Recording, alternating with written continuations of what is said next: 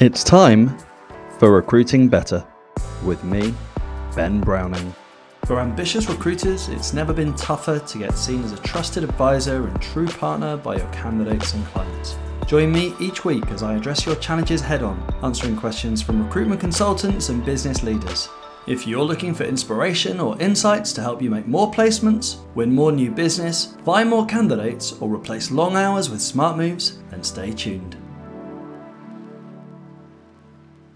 Hello, and welcome back to another episode of the Recruiting Better podcast with me, Ben Browning. This week, we're going to be digging into one of the core techniques that you're going to need to ramp up your business development process to make it more effective and to optimize the amount of commitment and engagement that you get from your clients when you come to them. That technique is the discovery meeting, and through this session and this through this show, I'm going to be breaking down that technique in full with you so you get a real understanding of how to come away from sales meetings with your clients with the best possible relationships.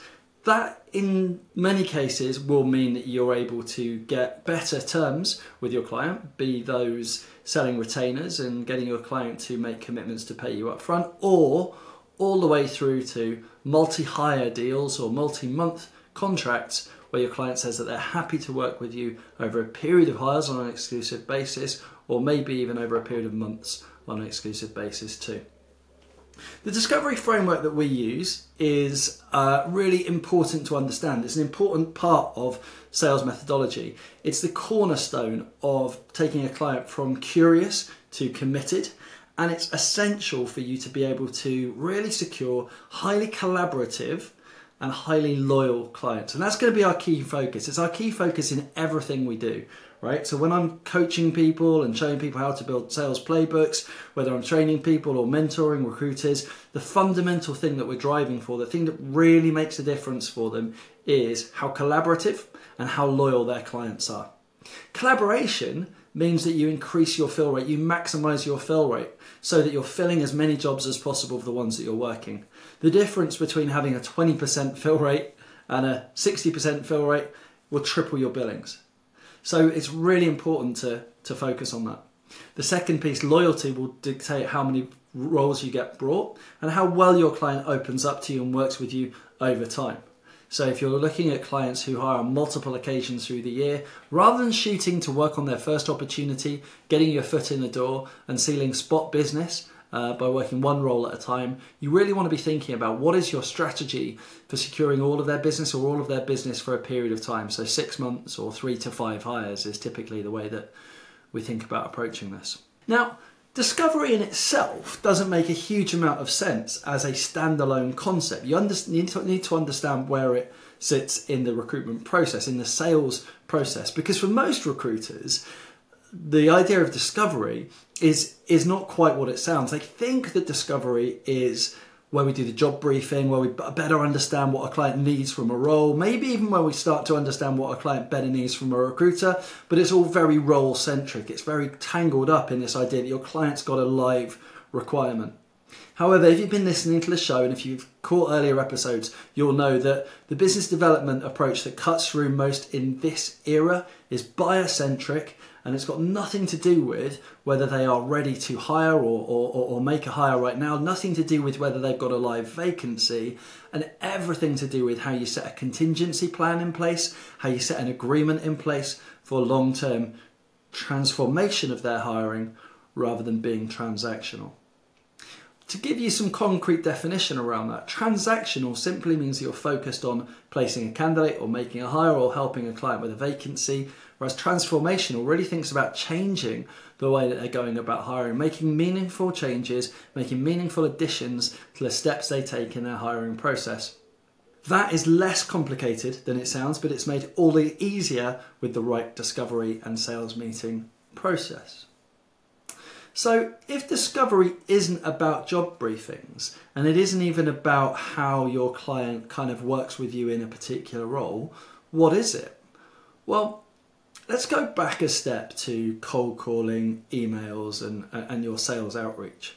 Given that your cold calling and your sales outreach or emails, all of the work that you do up front, if you're following a modern buyer centric approach, is not to do with whether your client is hiring right now, i.e., what opportunity they have for you to sell to them, but instead thinking about them and the problems they face when they do come to hire, then we're having a different kind of conversation. So, for example, you'll be going out to your clients. If you're getting BD right for, for this era, you'll be going out to your clients and you'll be saying to them, look, we recognize that when most employers in this space come to build their teams or come to achieve their objectives or come to focus on succeeding with their mission, they typically come up against one of the following three problems. And those problems will be specific to your individual market, but you'll list them off. You'll say they either find that problem A, or they find that problem B, or maybe they find problem C. Does any of that resonate with you? At this point, your client is telling you that they do have a problem through the rest of your prospecting conversation, you'll unpack that to find out how serious that problem is and whether it's serious enough that they want to spend more time with you hearing about potential solutions. Not necessarily your solution, but the way that other businesses have gone about solving that kind of challenge. At that point, we've brought your client into this meeting scenario, we've booked some time with them. And over the next 30 minutes or so, I'm going to break down for you what you can do with that time in that sales meeting to get the best out of it, to come away with highly committed, highly loyal, highly collaborative clients. One question that comes up around this topic is why you want to meet a client who isn't actively hiring. But that's kind of the wrong way to think about it. In fact, if you're asking that question, you might be thinking about short term revenue placements and deals right now. And if that's the case, then you're better off focusing on your delivery model and how you're collaborating with clients where you've got existing roles on. New business development is always about pipeline, and you should be thinking about three months or six months out. And when you meet clients who aren't actively hiring, the reason that you do that is because you want to get ahead of the curve.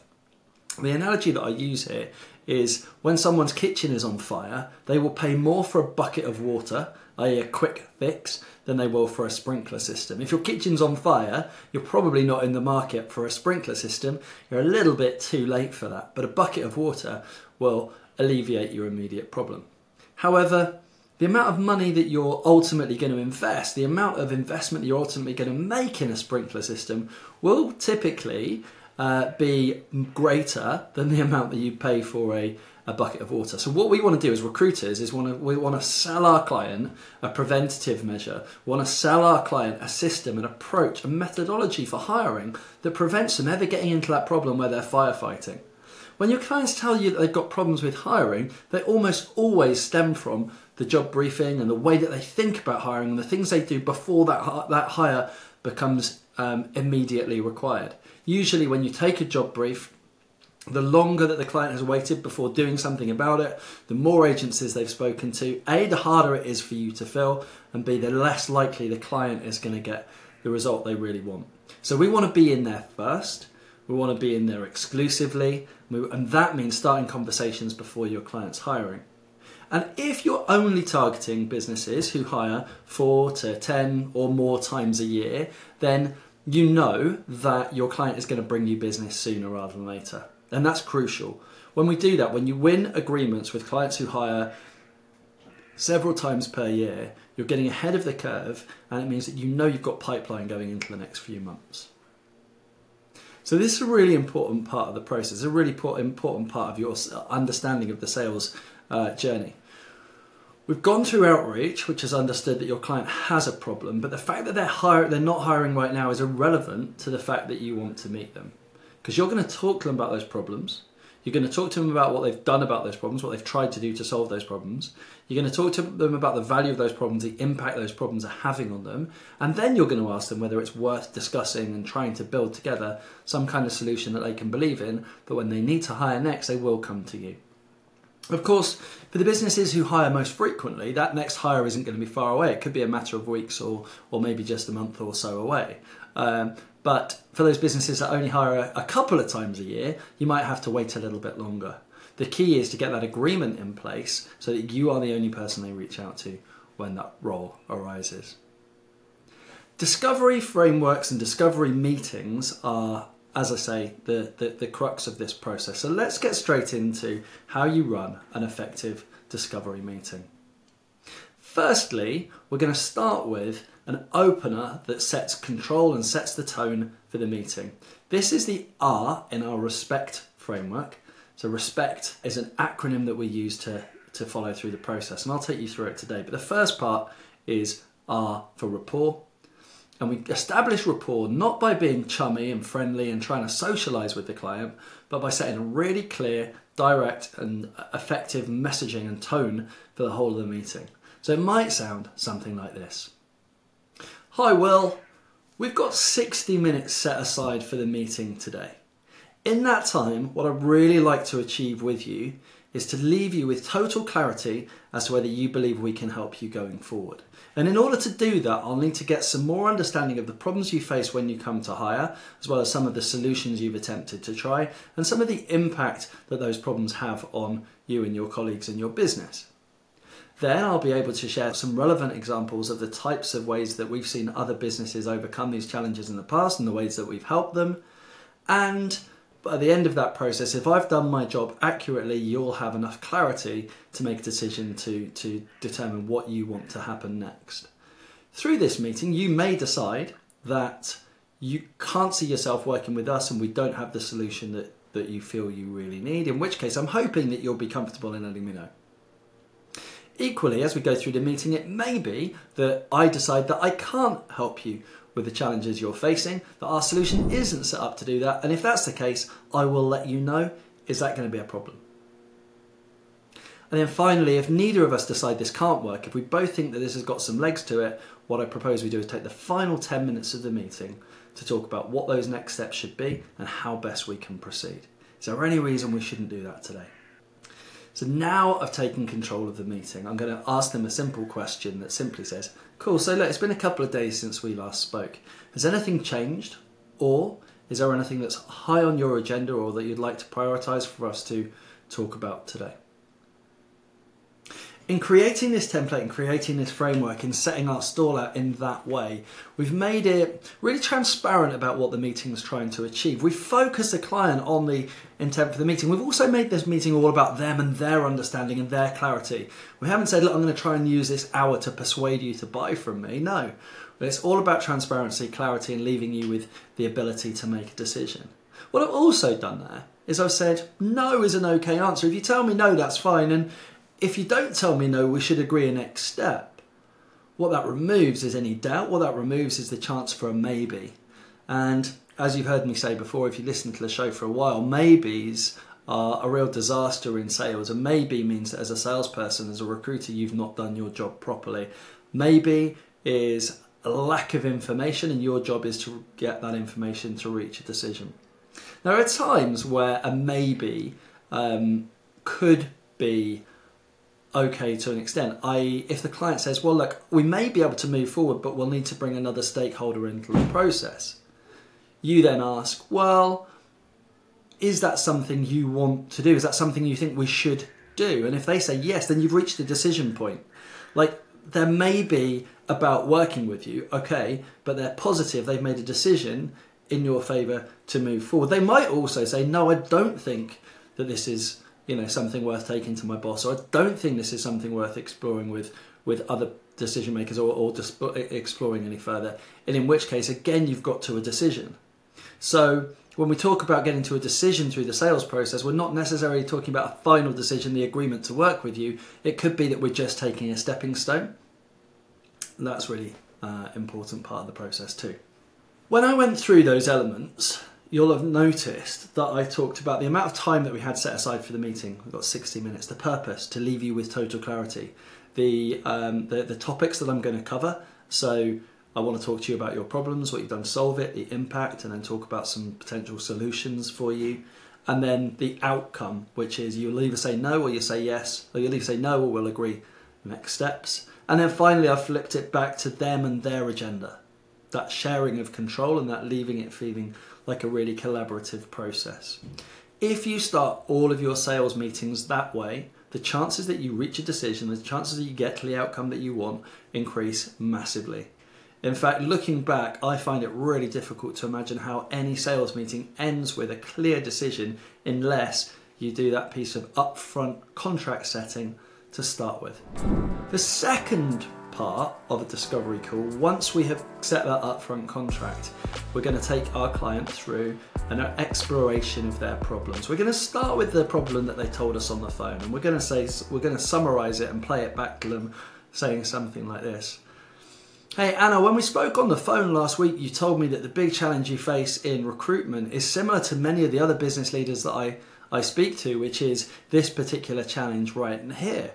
And you mentioned that that's maybe having some impact around around the team and around your relationship with with the senior leadership team. Can you can you tell me a little bit more about that? Can you can you can you expand on on those points and and and, and tell me whether there's anything I've missed in in that summary? So now I'm getting to understand that problem in more detail. I'm really getting to understand exactly what's going on. We're also going to want to ask some questions about the context in which this situation sits. So we might be asking our client something like, okay, Anna, so I understand a little bit more about the problem. Tell me more broadly, what is it you as a business and as a team are trying to achieve at the moment? What is the mission you're on? What are you really focused on? Is it, as it is for some of my clients, this particular problem, uh, this particular mission that you're on like this? Or is it actually something else? Actually, you're on a different mission, and that would be give example. Okay, so you're giving a couple of different examples of the types of mission they might be on, and then asking them what matters most to them. Then you're going to ask how that's going and how they're making progress to that. You're really kind of getting the context and the setting for the for the, the world that they operate in. At that point, we can then flip to impact questions. It's, okay, cool. So you've got some challenges in the way that you hire that you've told me about. You've given me examples of. You've talked to me about your your mission, what you're looking to achieve. How is the problem that you mentioned impacting the mission that you're trying to achieve? What kind of impact is does that create? You know, when you think about the fact that hiring takes too long, for example, or pulls you away from your team to conduct all your interviews and review CVs, the amount of time that's taking you away from your day job, in what way is that impacting the, the mission that you're on and the thing that you're looking to achieve as an organisation, as a team? Again, we're starting now to understand the value of that problem. Further impact questions. As we go a little bit further, we're going to be asking things like, okay, what would the impact of this be if you if you didn't if you don't do anything differently? If you keep going the way you are for the next three to five years, where do you end up? Where does this where does this leave you? Really painting a, a picture of a potentially negative future. We can then ask the same question for change. And look, what if you fix this problem?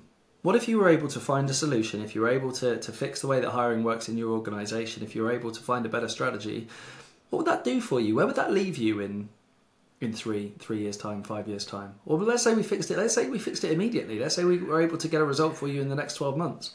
What would that do for you, the business, the team?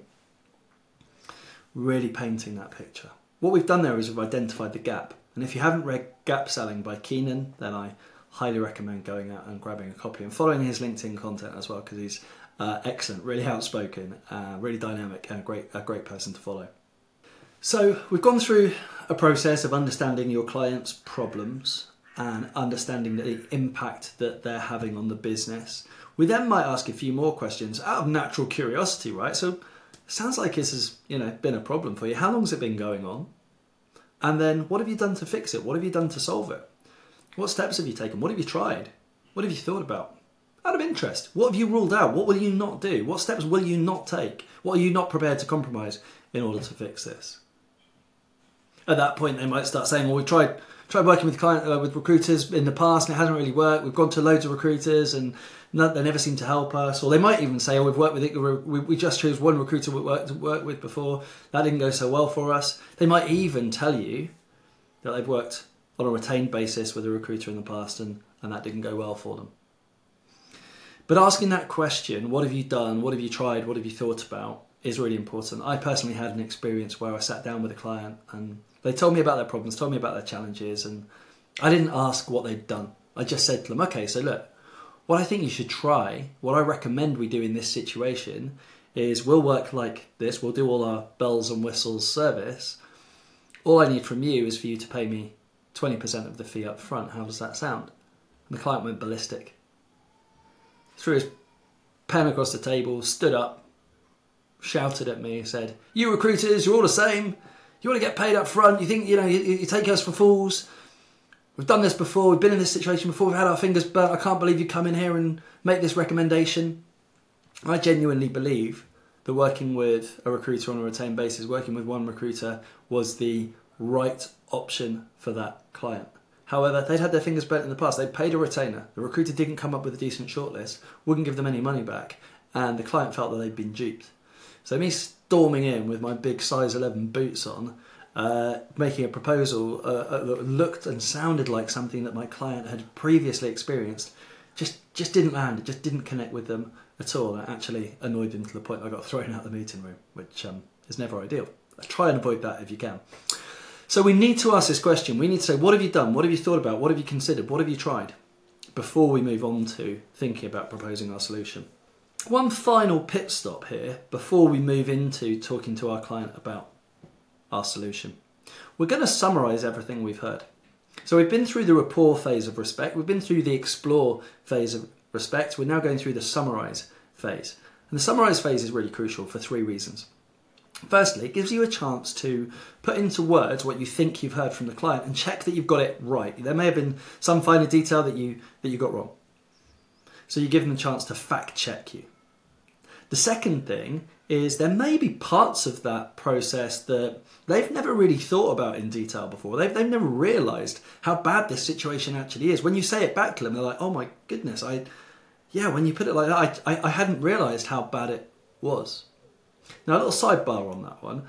You're always going to underplay your client's language. So if your client says our hiring is a catastrophe, think about just dumbing that language down and playing back to them. It sounds as though there are ways you believe your hiring process could be improved, or it sounds as though there are ways in which your hiring process isn't working for you right now.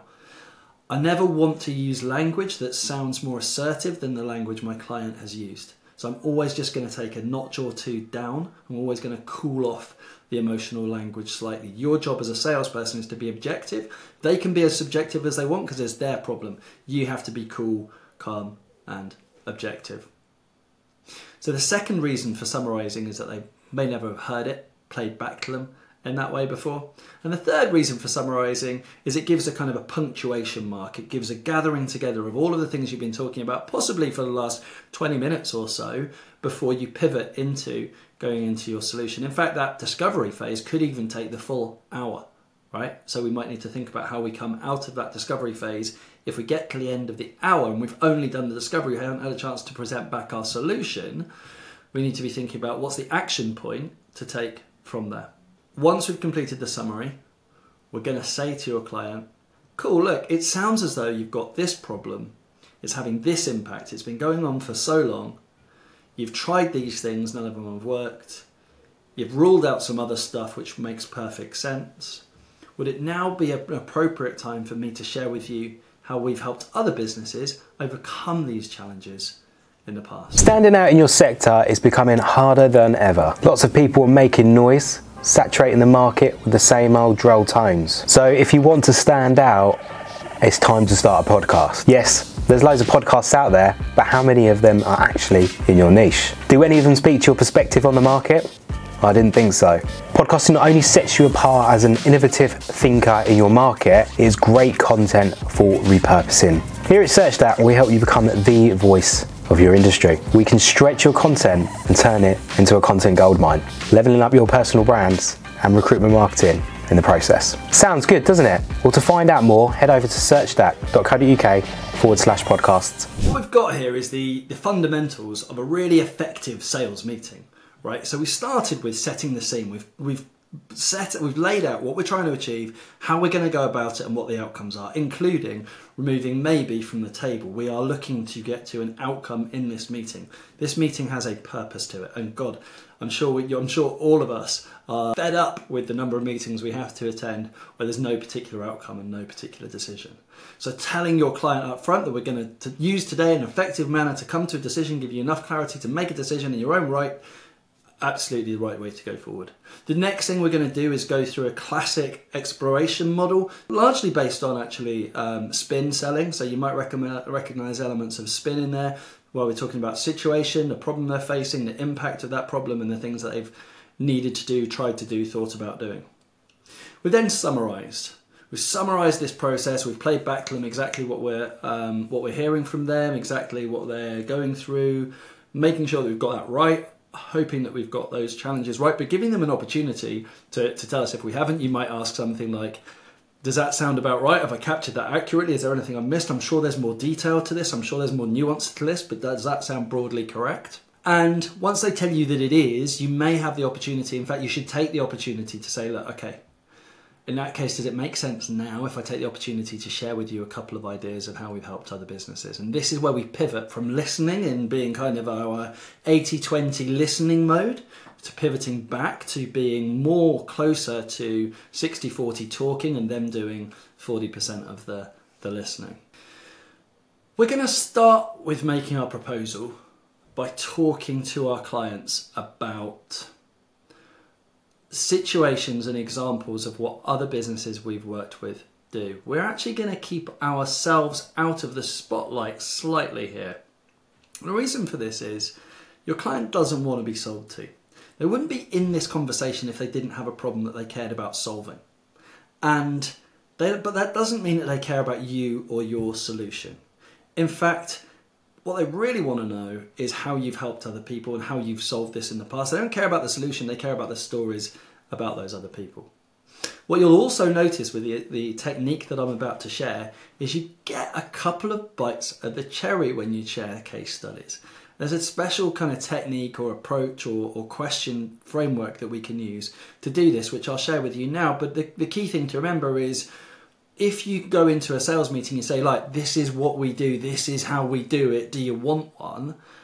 Your client is very likely or you, you don't have any wiggle room. If your client doesn't like the sound of it you missell it they misunderstand it they don't get it for any particular reason they're going to say no i don't want one. That's the only option that they have.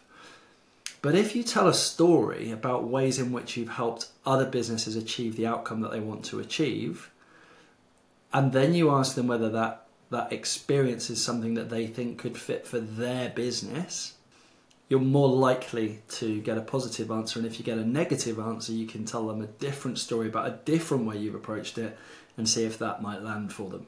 Clearly, you only get probably two attempts at that, but it's better than nailing your colours to the mast before you know exactly what your client wants.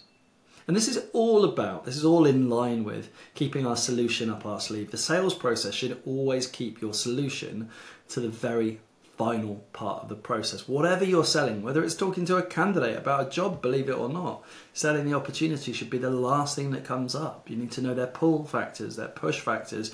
You need to know what's going on in their world before you sell them the opportunity. Same with a client. You need to clear the way to make your proposal. You need to know as best as you can that they're going to agree to your proposal before you go ahead and make it.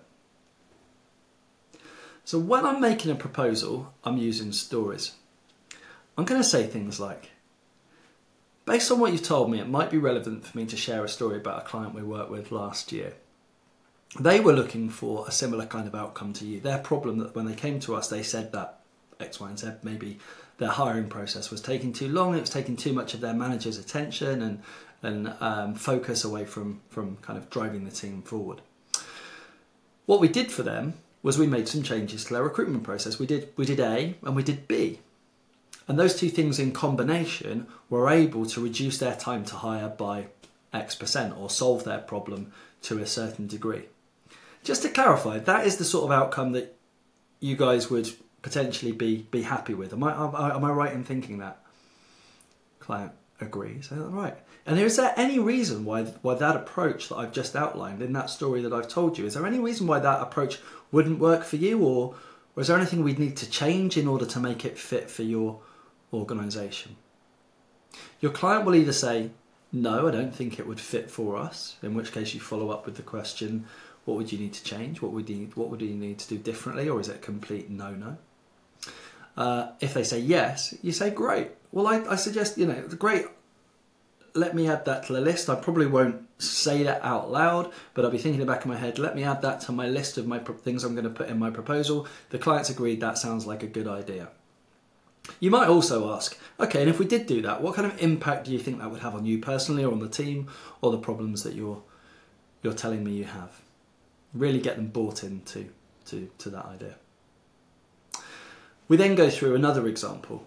So I'm, I'm glad you like that one. What you also might like to know is that with another business, we did this thing, which also had impact on the result that, that they were concerned about and led them to a better place.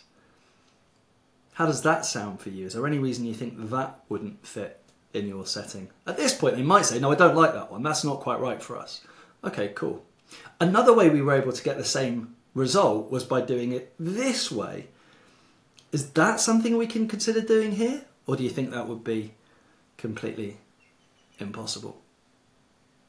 Uh, if they say no to both, if they say no to the two scenarios which you think can help them solve their problem, you might tell them, and they might say, "Look, okay, I'm getting, I'm, I'm sensing some resistance here to, to, to some of the methodologies that, that I've shared. I'm sensing that you're not certain that these would, would work for you or could be made to work for you." The reason I share those stories is because in those two scenarios, we're able to help a client achieve the goal that you're looking to achieve. And I'm not certain, in fact, I'm concerned that if we don't do any of these things, either of these things, then the, th- the specific outcome you're looking for is going to be really difficult for you to achieve. If it's going to be a complete deal breaker for you to be able to do those things or work with us to make those things kind of possible within your setting, within your business, then I'm not sure we're necessarily going to be able to help. Does it make sense for us to continue this conversation to see how we can build those things into our process? Or would you prefer at this stage that we don't take it any further? And so, in having that conversation, you're giving your client a really nice open uh, option about whether they want to work the way that you believe you should work or whether they don't. You have to be confident and comfortable that your client may at this stage say, We don't want to work like that. This is where we come back to the key fundamentals of high quality and high value business loyalty and collaboration. If your client is not willing to collaborate with you, that means desperate things for your fill rate. And your fill rate is a key driver of your revenue. So if you end up working with a client who won't collaborate with you, that could halve your revenue. If you only fill 30% of their jobs or 40% of their jobs, then that could be that could be the difference between you making uh, that could be the difference between you making 10 placements or making 20 placements with that organization it's absolutely fundamental that as a recruiter we only work or we, we, we operate we position ourselves to work with the most collaborative clients and i caught myself on saying this but i'm pretty confident that in fact, I see it all the time that the best recruiters, the highest billing recruiters, are the ones that only work with the most collaborative organizations and clients. Really important thing to think about. If you're making a proposal to your client and they say they don't want to work in the way that you're offering, it's difficult. It's difficult in particular because if they say they don't want to work the way that you're suggesting, what they're saying is that they think they know the market better than you do. And that means they're not seeing you like an expert. That means they're not trusting your opinion. Because you'd only suggest these things if you thought, in your breadth of experience and depth of knowledge, that they were the right way for your client to go about hiring. You'd only make these recommendations if you thought, if you had kind of data and, and, and a backdrop that tells you that they're the right way for people to go about recruiting. And there's many different ways to go about recruiting. Your client can do it in lots of different ways, but what they're looking to get from you, what they should be looking to get from you, and what you should be looking to offer is a very specific methodology that works for a small number of clients who really love it, who really buy into it, who are fully committed to it, who are fully collaborative and fully loyal with you. So, settling and finding ways to accommodate clients who aren't prepared to collaborate is a really detrimental impact. It's going to have a really detrimental impact on your overall revenue. It's going to drive the amount of work you do up and the amount of placements that you do is going to get driven down. So, as we make these proposals, we're telling our clients stories about things we've done for other organisations, ways we've helped other organisations reduce their time to hire or improve the quality of hire of the people that they're meeting, whatever that might look like. We're asking them whether that approach would fit for them. If they say no, we're providing an alternative. If they say no to the alternative, we're kind of giving a bit of an ultimatum. If they say yes, we're mentally adding it to, the, to our list, and then we're going through a couple of other examples so that by the end of this proposal phase, we've got three or four ideas that we've shared with a client, three or four techniques or parts of our process that we've shared with a client that are really resonating with them in terms of how it's going to reduce their time to hire or help them achieve the, the goal and the outcome that they're specifically looking for. And that puts us in pole position. But what we're not doing is we're not going to go through every single element of our entire process. We're not trying to give them the, the full process breakdown. Once we've come up with three or four things on the list, we're going to play that back to them. We'll simply say, okay, so you like the idea of A, you like the idea of B, you like the idea of C, you like the idea of D. It sounds like those four things will combined could really help you achieve the goals you're working towards. You then might ask, what thoughts have you got as to how best or any changes or any steps we might need to take to implement that into your business? For example, are there any other stakeholders that we need to bring in this conversation to make sure they're in agreement and in, and in alignment before we think about kicking off that process? Yeah? So, are there any other stakeholders we need to bring into this process that need to be in agreement or in alignment before we start thinking about kicking off this process and working together in this way? That's a really powerful question because it starts getting your client advocating for the way you want to work with them. It starts getting them think about, okay, how would we, how could we actually make this work here? Estate agents do this all the time. If you're a fan of uh, Kirsty and Phil and, uh, and and location, location, location, or any of those kinds of programs. One of the th- one of the questions they'll always do when when a couple when when the people looking to buy a house, particularly interested in a property, they'll ask the question, so can you see your furniture in here? Where would you put your sofa? Where would you put your TV? And as the buyer starts imagining that, it really gets them cemented into that decision. It really makes them much more committed to, to actually deciding in favour of, of that property. So when you start talking to your client and saying, right, what, what do we need to do to make this a slam dunk? What do we need to do to make this as as effective as possible for you. Like, what do you re- you know the business better than I do? I can make some recommendations on how we might go about it, but but before I do that, what do you think we should do to make this work best?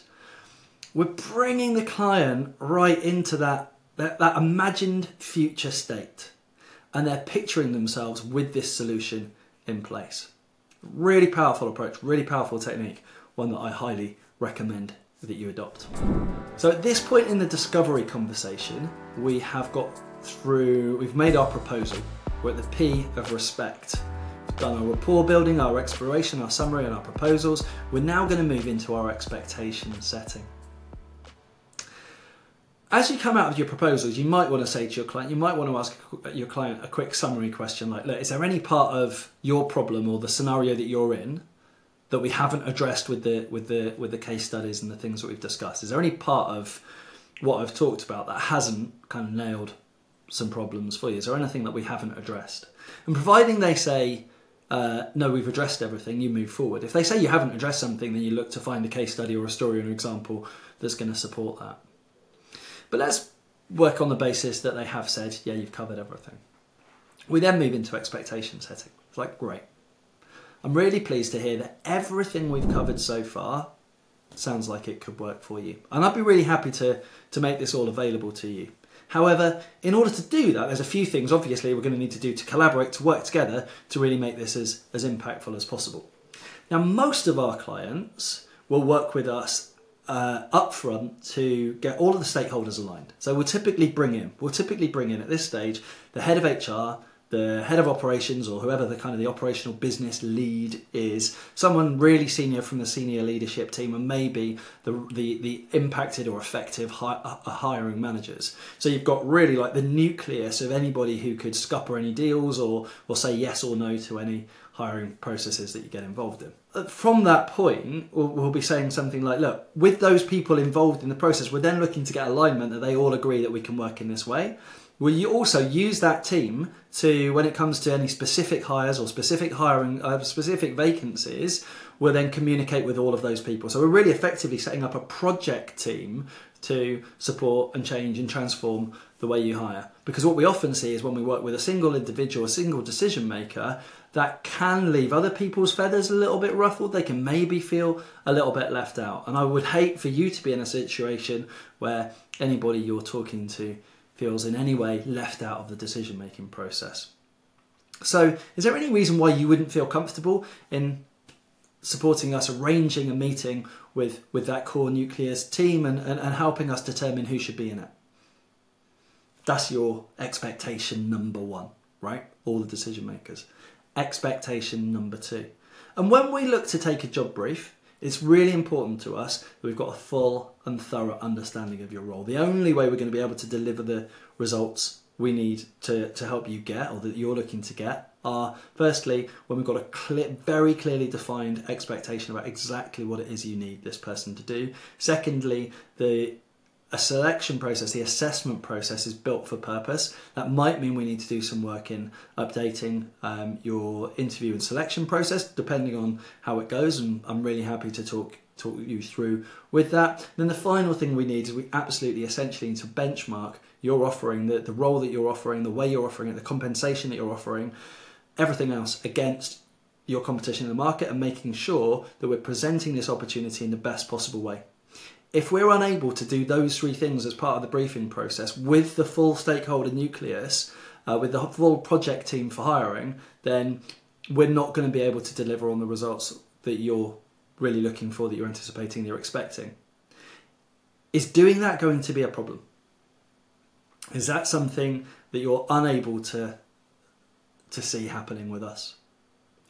And providing they say okay, which they certainly should do, then we're, we're moving to the final piece. Okay, so based on those two things, based on the fact that you can bring the stake, that can help us bring that project team together, and based on the fact that we can brief the role in the way that we kind of say and, and kind of construct a process for briefing that is really effective based on the way we need to do that as and when a role comes up. The final thing that we need from you, or the final thing we need to talk about, is the level of commitment or the way that we're going to partner together and the uh, way in which we're going to track the changes that we're trying to achieve. Now, for most of the businesses we work with, they recognise that the challenges they've been experiencing in hiring have been going on for some time. In fact, for some of them, have been going on for many years. So it's unrealistic to expect that those problems are going to get solved overnight in the process of making one single hire. So, what most of those businesses, what most of our clients look for us to do is partner with them over a, a longer period of time and really track the way that their hiring process, their hiring strategy is changing during the course of that period.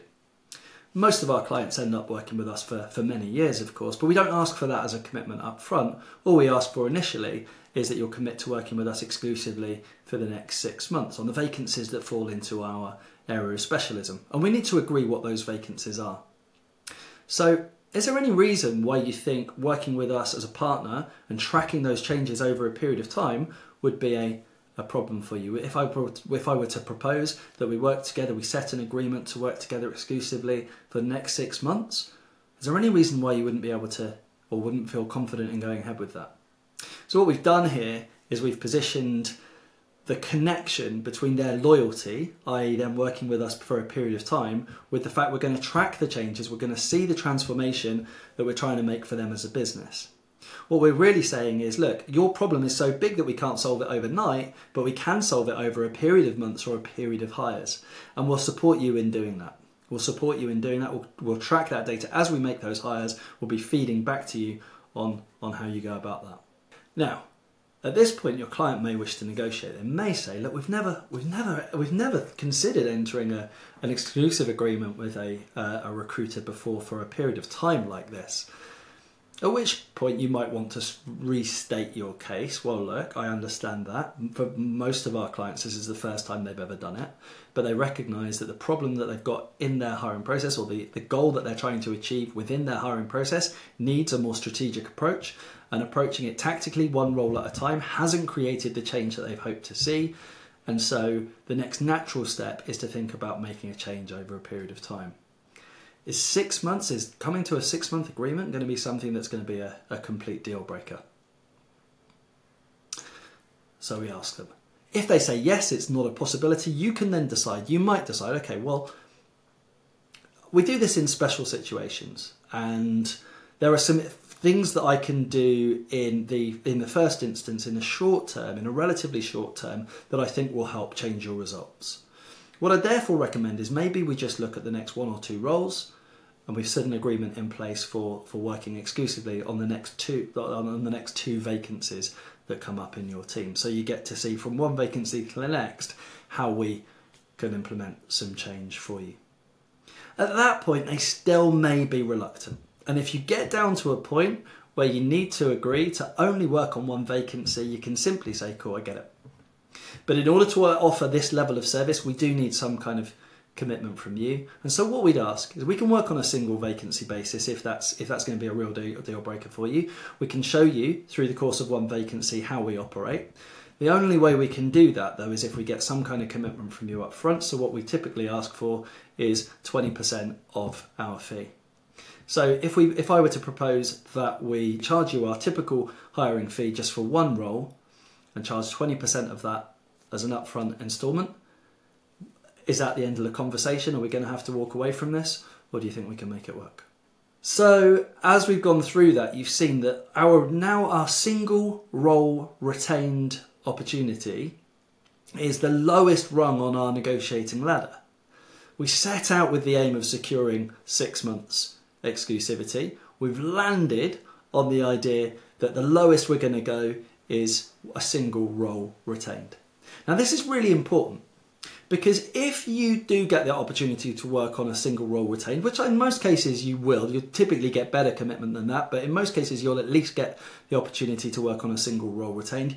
You're far more likely to get the single role retained if you've started by asking for six month exclusivity and come down to it rather than saying, like, rather than pitching for a retainer as the top of your negotiation ladder. The other thing that will happen is once you fill that role on a retained basis, which you should do, and if you're struggling with that, then then let me know and we can talk it over. Um, but once you've filled that role on a retained basis, your client is then thinking, right, maybe we should look at this six month contract. Maybe we should look at this six month partnership agreement. And you're well within your rights. In fact, your client is kind of expecting you to go back and upsell to them and say, okay, look, we've done the role, we've done the one role. Now, come on, let's get serious. You've seen we've done a good job. You've seen what we can do. Let's work together for the next six months and see how we can change things for you over that period. One thing to factor in obviously, this requires your client making multiple hires per year. Least needs them to be making a minimum, probably, of five hires per year for it really to carry some weight. But that said, unless you're working in a sector where you've got really minimal hires per year, and really high fees, in which case the retained model is exactly the right thing for you because you've got fewer hires but more risk. So therefore you need to offset that risk with with retainers, aka sort of the, the executive search model that has historically been the uh, bread and butter of, of retained fees. Um, we are going to think about how we can get an agreement in place for a longer term period as, as part of an upsell off the back of um, off the back of filling a retainer. You want to be targeting clients who hire at least five times per year, unless your fees are astronomical and unless your clients just simply don't make that kind of hire on that regular of a basis. Multi hires are an absolute driver for recruiter revenue. That makes sense, right? One client, multiple hires, perfect. But but so many recruiters think of every client as basically the same. They think of a good client as being someone who returns their calls. Um, they don't necessarily consider the fact that the value, the annual value of a client, the amount of money you can make out of them in a single 12 month period, is really important as a differentiator for the sorts of businesses that you go after. At the other end of the scale, if they're too big, of course, you get into uh, into sticky territory. The talent acquisition teams start making it difficult for you to recruit with them. They've probably got a PSL. They've probably got strong opinions on how they need to recruit, and maybe even if their process is rubbish, they're not that open to change. So once you go too big, you start losing traction. Too small, you can't really cash in on any loyalty. Too big, you're going to lose that element of collaboration. The sweet spot will depend the number the specific number of hires will depend on you your market your client type but you're really looking at that that sweet spot of a combination of both loyalty and collaboration. So let's go back a step to our negotiating stance. We've told our client that most of the businesses we work with work for us work with us for several years but that we don't ask for that as a commitment up front. All we ask for is a six month partnership agreement.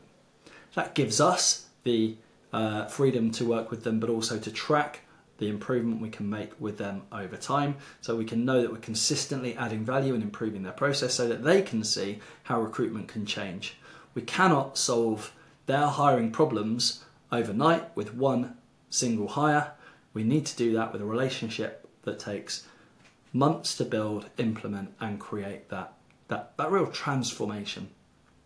Failing that, we can fall back on a single hire, but we need to be doing this as a you know try before you buy kind of deal, and that must come with a retainer before we go to the next phase. So there we go. We've got all the way through our respect framework. We've got as far as the uh, commitment step, which we're now locking in. We've done the negotiation. Our client says, Yes, I think we can do that. Perfect.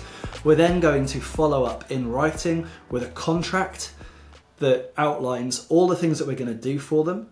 And we're going to send that over and look to get a signature on it to say, Yes, look, when we hire, we're going to pick up the phone, we're going to give you a call, we're going to let you know, we're going to be working with you exclusively, and we're going to track these. Um, these these steps and elements and that's the T of the respect framework the final part is to track it is to deliver the work is to do the process is to give them everything they want and track the change and track the development of their recruitment process over time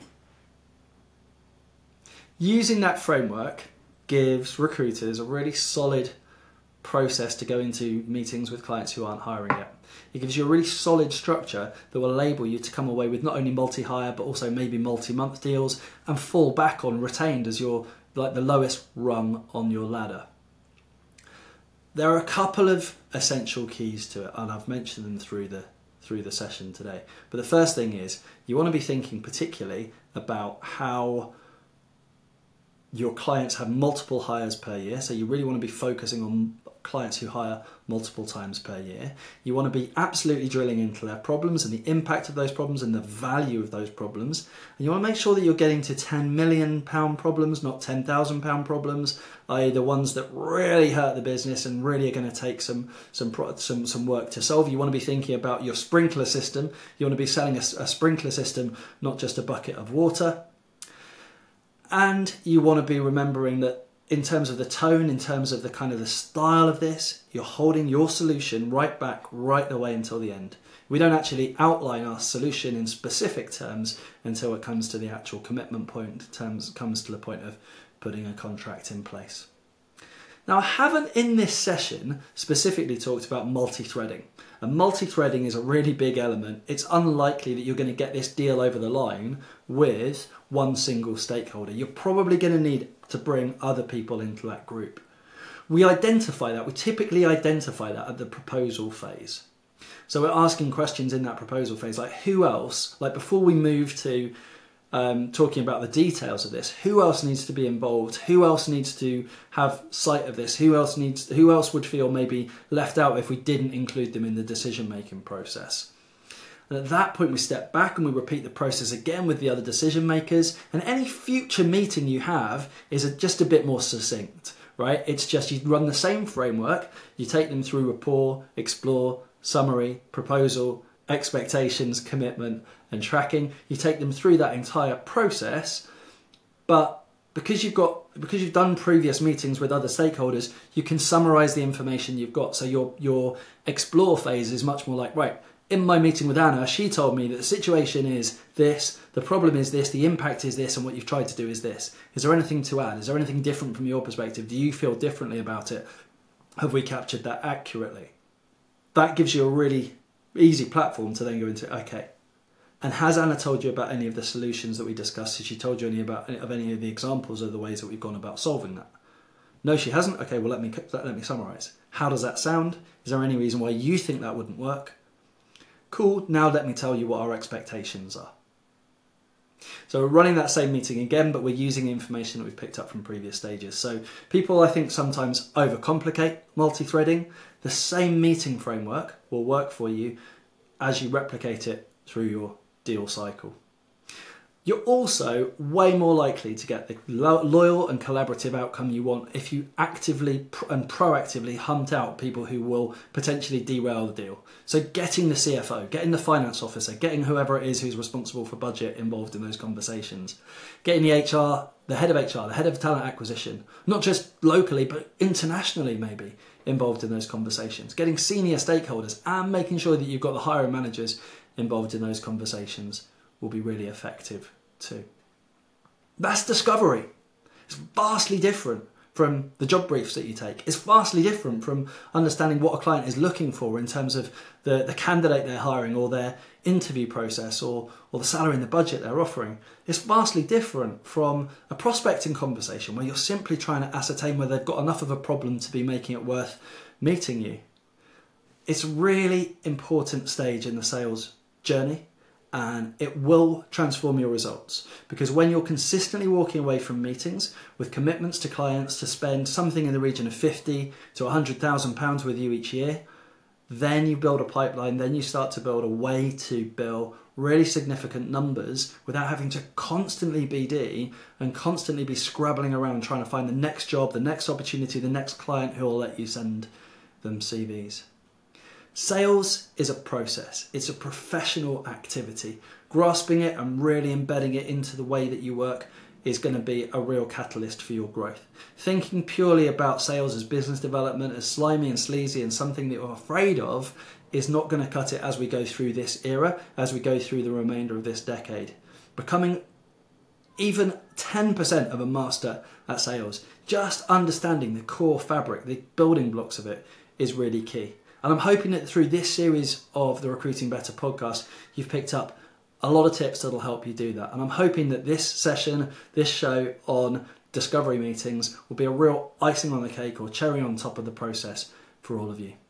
Thanks so much for listening today, and I look forward to uh, seeing you possibly on LinkedIn, hearing from you, and of course, getting your feedback on the show. Please do give us a rating, leave us some feedback everything, every comment that we get is really valuable. We're still building the show out. We're still it's still becoming better and better. We've got some great guests lined up for the next series, and all the feedback and reviews and, and, and comments we receive from everybody who listens will really help us in making the show better in future.